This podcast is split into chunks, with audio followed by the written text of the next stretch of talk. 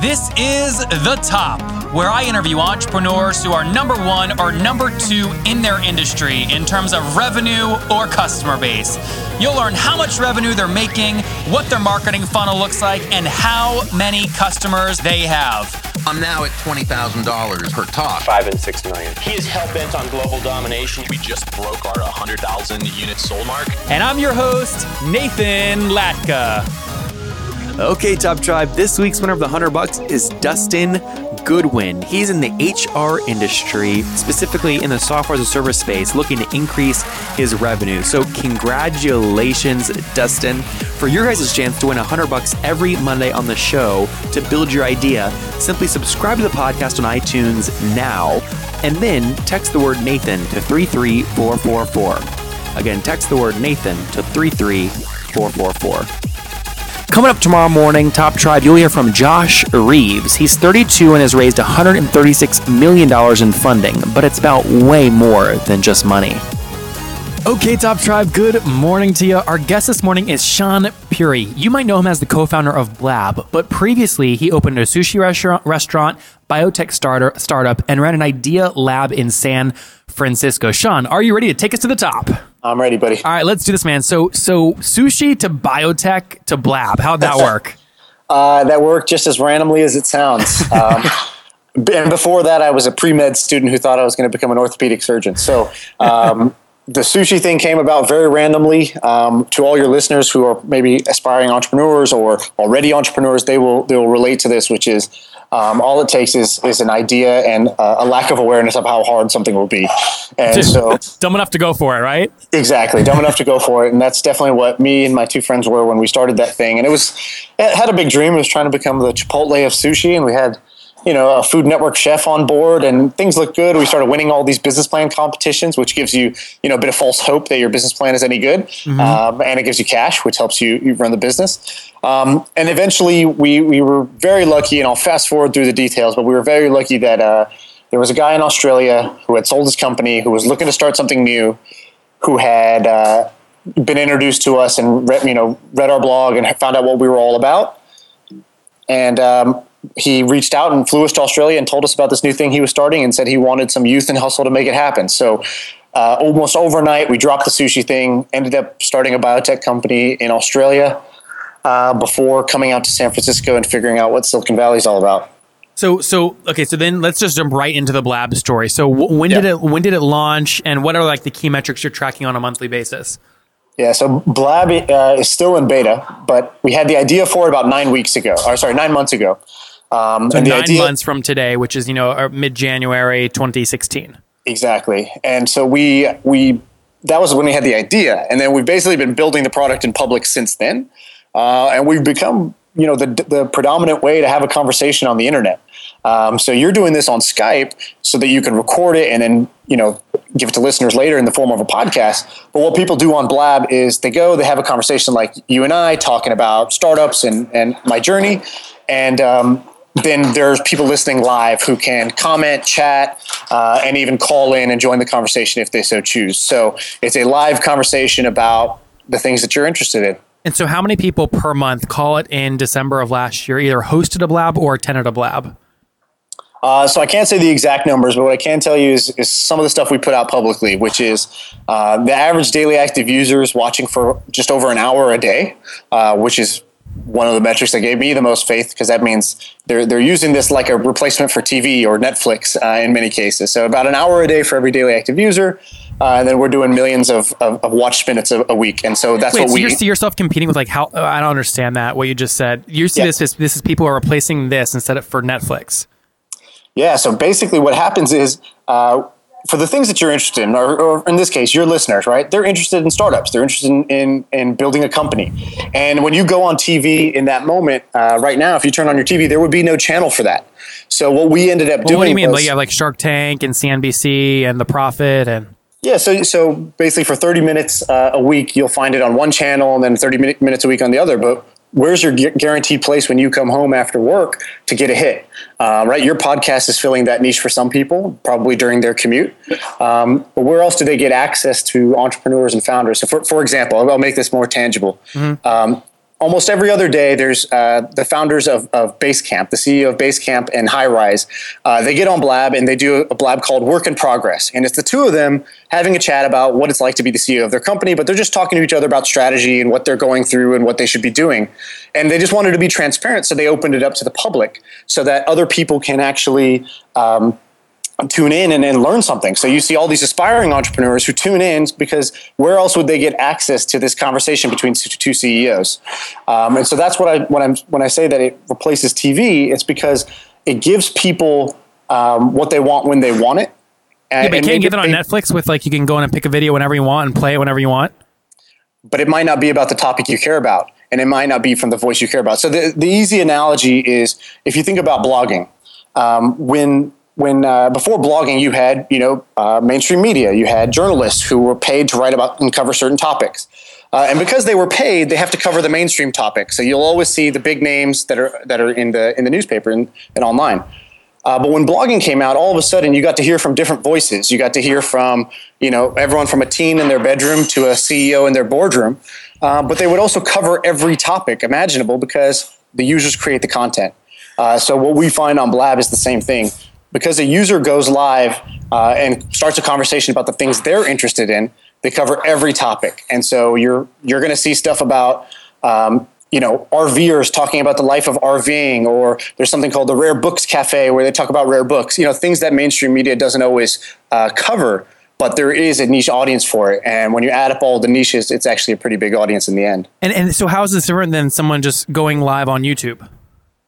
It's more interactive. So as you know, the devil's all in the details, right? So for every product, that's what I want to know. I want to make why. I mean, Blab's had success. I've seen it go through my now. I want to understand why you're having success.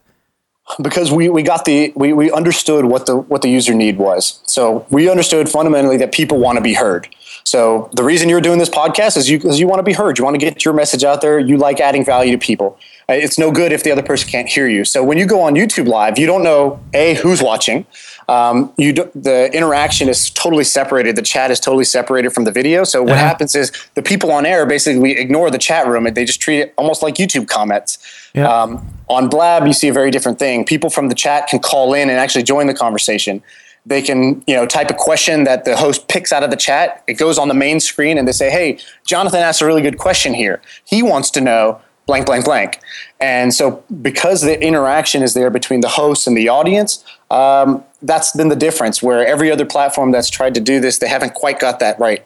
So how many, give us a sense of size or volume. It's hard to kind of like pinpoint it if you don't want to share like user numbers. I mean, how many like how many hours of Blabs are watched in any given month?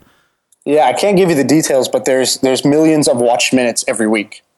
Okay, yeah, but what does that mean? Look, people are going to be listening right now going, okay, I'm going to do my next live show. I'm either going to use GoToWebinar, invite my audience there. I'm going to do a YouTube video. Or wait, Nathan's talking about this to the founder of this Blab thing. Maybe I should try it out. I mean, now's your opportunity to say, like, here's some number that articulates how fast it's growing. Come try us out. What would that number be? For us, the thing I can share with you guys, because as you know, it's a competitive situation, and when you're doing something right, you don't necessarily always want to attract all the attention you can get from competitors. So for us, one of the things I would say is, hey, we've got people who are just sitting in their basement and they're nobodies, but all the way up to reality TV stars, ESPN, UFC, Adobe, IBM, Cisco, big brands that have also come on and used the platform. So it's really for anything and anybody and everybody. And so when you see the right type of influencers paying attention, probably some of the people you heard about it through, or big brands that you've heard of like ESPN, you might gather that there's some substance to it. And so walk us through, how do you make money?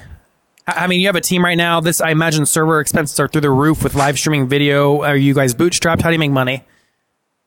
So we're privately funded, which helps us right now through the early phase of our business, because our business model is very similar to the business model of TV, which is as you gather an audience, a big enough audience, and you have them watching live video, you have them watching for an hour a day, that's a lot of opportunities to advertise. And so what we're going to do is we're going to gather the biggest audience we can. And I believe that will end up being bigger than any cable TV network out there.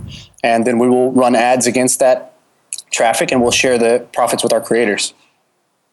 So the revenue model is a lot like a YouTube ad.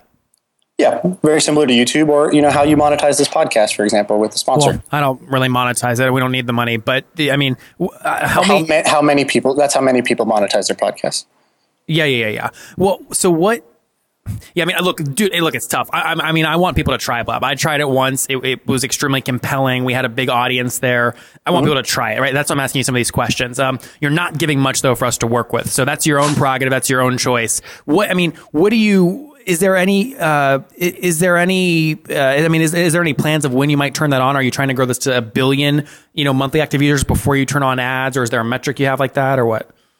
We really want to get it to the point where it's substantial so that when we make money, the creators make money, and that when the creators make money, it's something where they might be able to either be working part-time or actually quit their day job, right? I want to see people making six figures a year. I want to see people making millions of dollars a year because they're entertaining huge crowds online.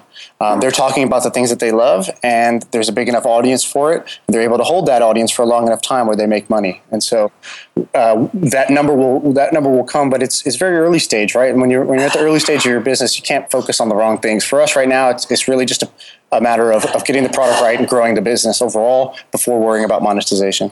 So when will you know that you're not early stage? We'll know that when our problem is no longer scale and growth. And so as we see steady growth for 6 to 12 months, and we're at a size where what is steady growth? Like, is that 6% month over month in terms of hours watched, or like that's what I'm trying to get in your mind? So what we like is 7% week over week. So the number, for my team, it's pretty simple. The watched minutes, so the amount of time people spend watching Blab every day, we want that to increase 7% week over week. If it's over 7%, I'm a happy guy. If it's not, I flip out. Okay, got it. But does that address new user acquisition? I mean, you could have current users watching more and more and more, but you still just have only 1,000 people tuning in each week. Well, the beauty of it is when you're trying to beat each week by 7%, there's many ways to do it, right? You can get the existing users to watch more. You can get new users to come in and watch some, but you run out of tricks because as the number gets bigger and you want 7%, you're going to realize that, hey, I can't get people to watch 5 hours a day, right? There's a natural limit to that. So you really start to shift focus on new users. And hopefully by then, you fine-tuned it where when somebody becomes an active user, they're super engaged. Yeah, that makes perfect sense. How big is the team now, Sean? So we've got 15 people full-time. Oh, wow. All a remote team or all in person in San Francisco? Almost all in-house in San Francisco. Very cool. Well, hey, look, we're going to link to all this in the show notes. We'll link to, obviously, the link to Blab, link to my last Blab or the profile in the show notes at nathanlatka.com, guys, /the top. Okay, the top 185. And Sean, before we get to my favorite part of the show, if people want to connect with you personally online, where can they do that? Twitter is the easiest way. I basically don't use email, so you can find me on Twitter. It's Sean VP, spelled a little funny, SHAANVP, and that's me on Twitter. Okay, Top Tribe, do not forget your chance to win $100 right here on the podcast every Monday. It's very simple. You just subscribe to the show on iTunes, and then once you've done that, text me to prove that you've done it. My number is 703-431-2709. Subscribe now and text me to enter. 703-431-2709. Top Tribe, many of you heard me record and share the story of how we just sold my very successful business, Heyo, in episodes 171 when I got a very suspicious email from a competitor, episode 177 when negotiations got very tense, and episode 184 when we closed the deal and the buyer came on the show live. But now what? So many people want to know, what is Nathan doing next? Guys, it's very big. You have heard it before, actually. Find out what it is live at nathanlatka.com /what's next. Again, nathanlatka.com /what's next. Go there now to save your seat. They are limited and we are almost full. Why didn't you say Blab by chance?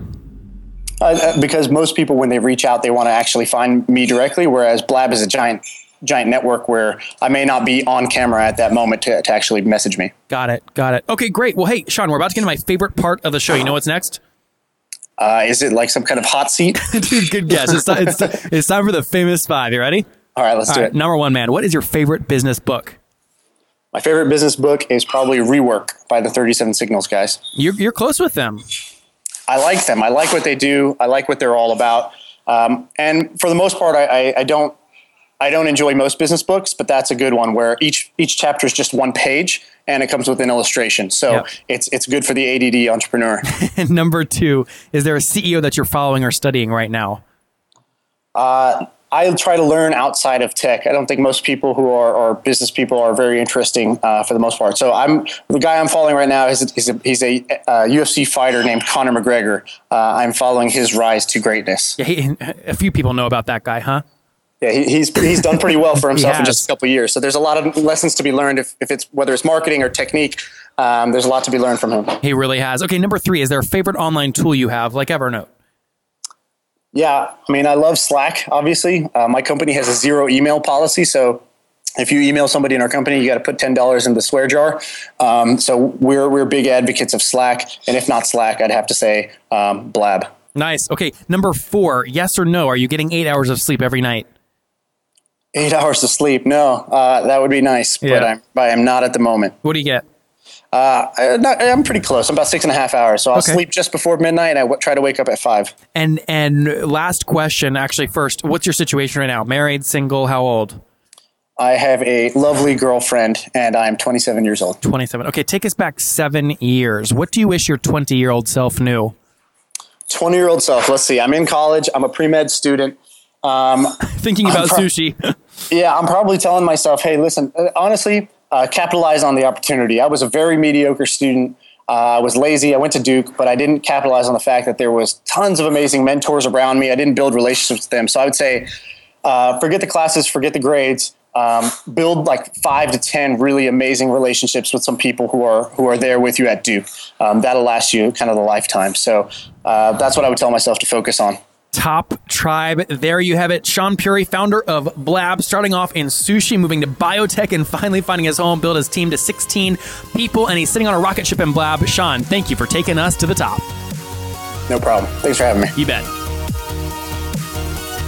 Okay, Top Tribe, I'll see you bright and early tomorrow morning. And don't forget, before you listen to any other episodes, subscribe on iTunes right now for your chance to win $100 every Monday.